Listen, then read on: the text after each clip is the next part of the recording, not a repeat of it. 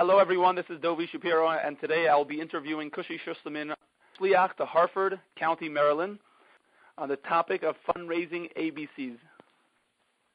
First of all, I would like to thank our sponsors, Swassman Jewelers and the Smetana Group and Shazak Productions.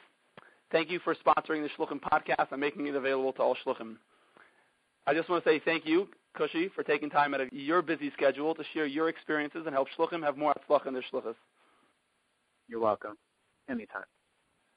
So let's get right to it.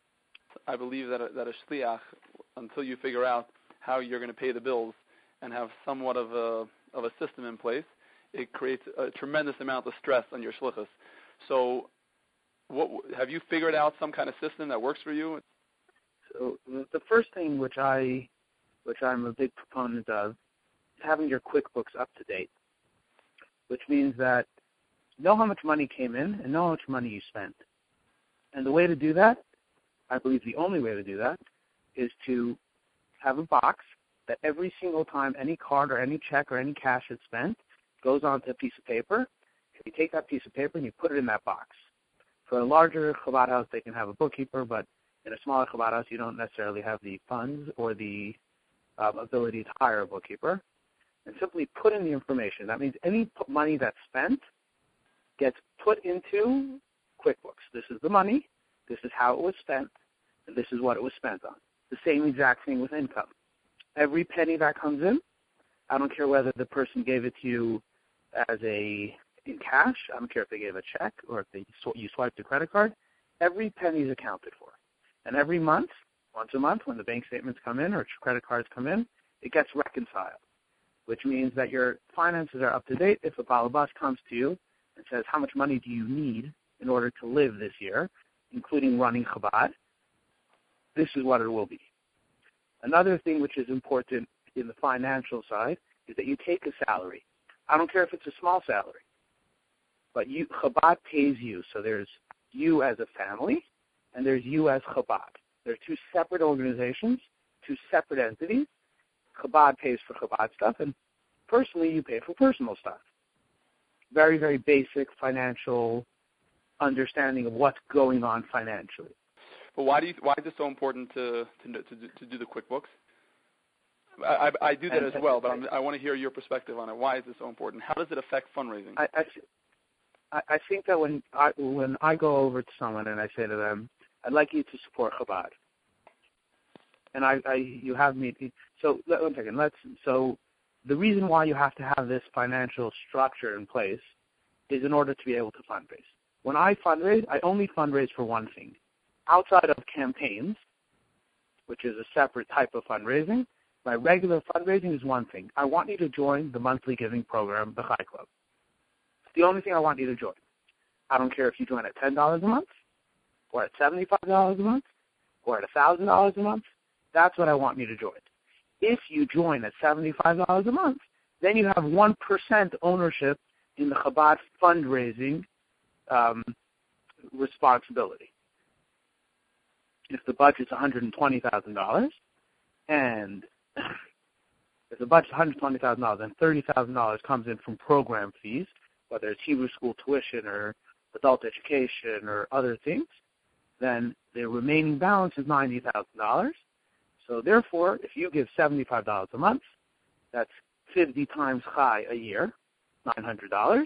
You own 1% of Chabad. So like it's a sort of a mix between Chai Club and Brud you have a certain shareholdership, and and it, there's that balance. Now, right. the person says, "Why should I give seventy-five dollars a month? What does it cost you to live? What does it cost you to run operate Chabad?" And to answer that question, as if you have those numbers clear, because whether it's because you can pull up your QuickBooks and not say, "Well, l'chera, the Chera Hanukkah probably costs about five thousand dollars. High holidays probably cost about ten thousand dollars. So the person sees that, so they'll they'll probably give you maybe something. But if you tell them high holidays cost us nine thousand seven hundred twenty-two dollars, Hanukkah costs us six thousand five hundred dollars, And you have it clear. This what things cost. This is what my salary is. You have a number there. Every rabbi gets paid a salary. There's nothing to be embarrassed of being paid a salary. You give clear numbers. They say, okay, So it's not $75 you pulled the number out of your hat. $75 is actually 1% of what Chabad needs to fundraise. Nice. Next, was there something else in like because you said QuickBooks, and the second thing you said was I think you were saying Chai Club. Um, QuickBooks Chai, Chai Club, but for and, and for someone who doesn't want to give Chai Club, right? So they say, well, you know, I'm not really a monthly giver. I'm not that type of person. So I I re- I still push them a little bit, but I tell them I say if you're not that type of person, so then well, how about an annual gift of a thousand dollars? So an annual gift of a thousand dollars, because they're not doing monthly, it's almost like a hundred dollar penalty. I don't present it like that, but for me, I that stability of having it, I'm willing to pay a hundred dollars that it comes in monthly because you have that stability of knowing cash flow. Right. Now, besides for High Club, there's also campaigns. So I try to do about four campaigns a year. The campaigns are split like this this past year in March, I did a charity campaign that you like you like the recording that you had with Ellie Rifkin. I did that in March. In uh, in June and July, I did a raffle campaign. I did not do it with any other raffles. The raffle campaign I did the first year. I did a raffle campaign. I did it together with the first hundred thousand dollar mega raffle. Um, this past year, I did a local raffle. There were three prizes: three thousand dollars cash, fifteen hundred dollars cash, and five hundred dollars cash. It was a hundred dollars a ticket, two for one eighty, three for two fifty, seven for five hundred. Same kind of structure, and that we did in. It was supposed to be in June. It ended up being in July. And then High Holidays brings in a certain amount. It's a generic campaign that will happen on its own. And at the end of the year, we do a year-end campaign those four campaigns, each one, the goal is to bring in between fifteen and twenty-five thousand dollars. Ideally, the reality is that they probably more bring in the charity campaign brought in twenty-one thousand dollars. The raffle campaign brought in um, about sixteen thousand dollars. The um, High Holiday brings in about nine, ten thousand dollars, and the year-end campaign brings in also about nine, ten thousand dollars. So it ends up evening out on some level. Well, that's excellent. And is, if I may ask, is that what? I don't know if you want to share what percentage is coming from your local community, but uh, our our first year we had 20% coming local. Our second year we had 40% coming local. Our third year we had about 54, 55% coming from local and I didn't do the calculations yet for this year. Our fiscal year is from um, August to July, so I didn't yet do the calculations from this past fiscal year. But I would assume it's between. If I was guessing, it would be also still between 60, 60, 65 percent was local. Fundraising boils down to clarity creates confidence. Therefore, you should have your QuickBooks up to date. Having the salary creates a clear structure of what's personal, what's chabad.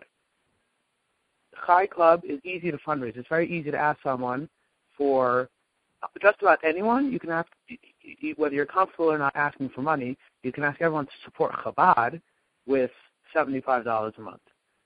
I try to get myself to ask for $150 a month, which is $1,800 a year. And then when they say that they can't do that, I, I let them go down to 75. But even uh, even the pauper can give $10 a month, which is still $120 a year. And if you don't have them on Chai Club, they won't even give that. They'll give $50 and have saved the world.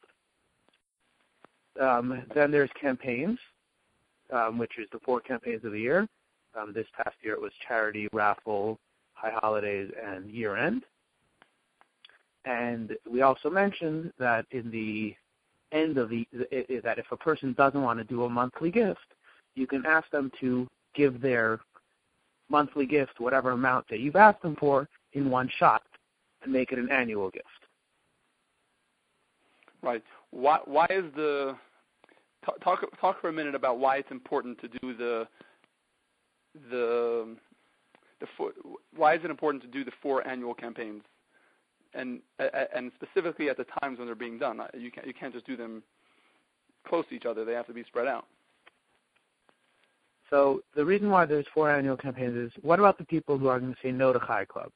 What about the people who aren't really involved with your Chabad house? Those people, you still want to get them to support. You want them to be partners in the work that you do. Tzedakah is as important as Mivtza Tefillin.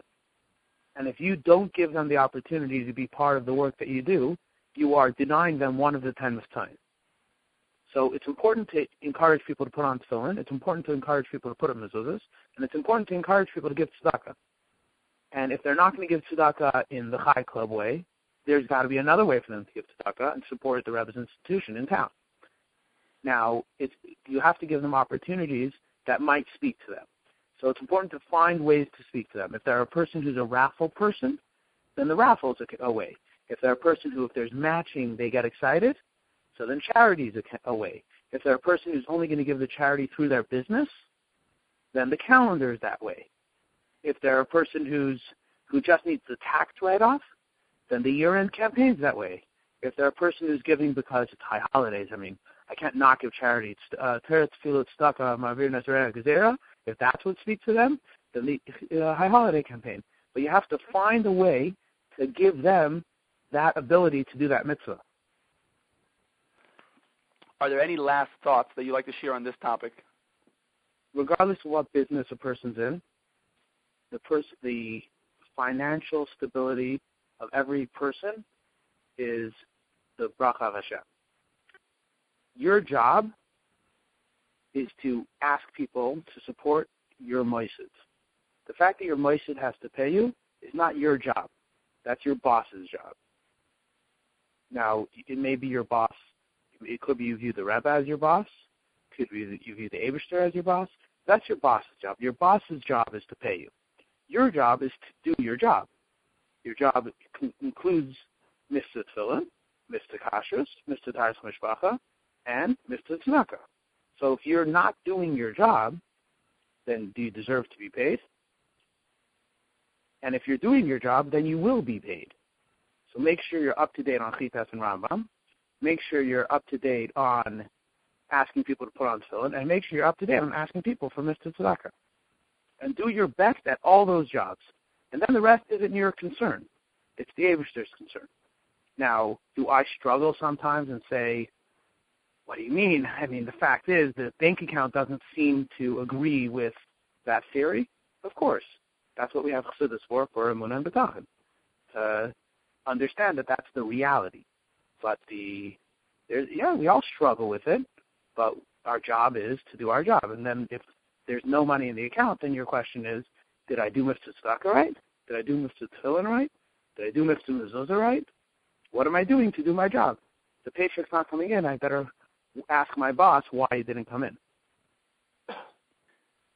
Thank you, Kushi, for sharing with Shluchim about your Atzlacha and the approach to fundraising. We really appreciate your time.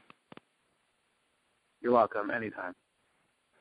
This is Dovi Shapiro, and I would like to give special thanks to all the shluchim that continue giving feedback and ideas, especially the ideas of other shluchim that I could interview on specific topics. Keep on sharing those names. Keep on sharing the names of shluchim and what they could be interviewed on. It makes a huge difference. Make it a great week.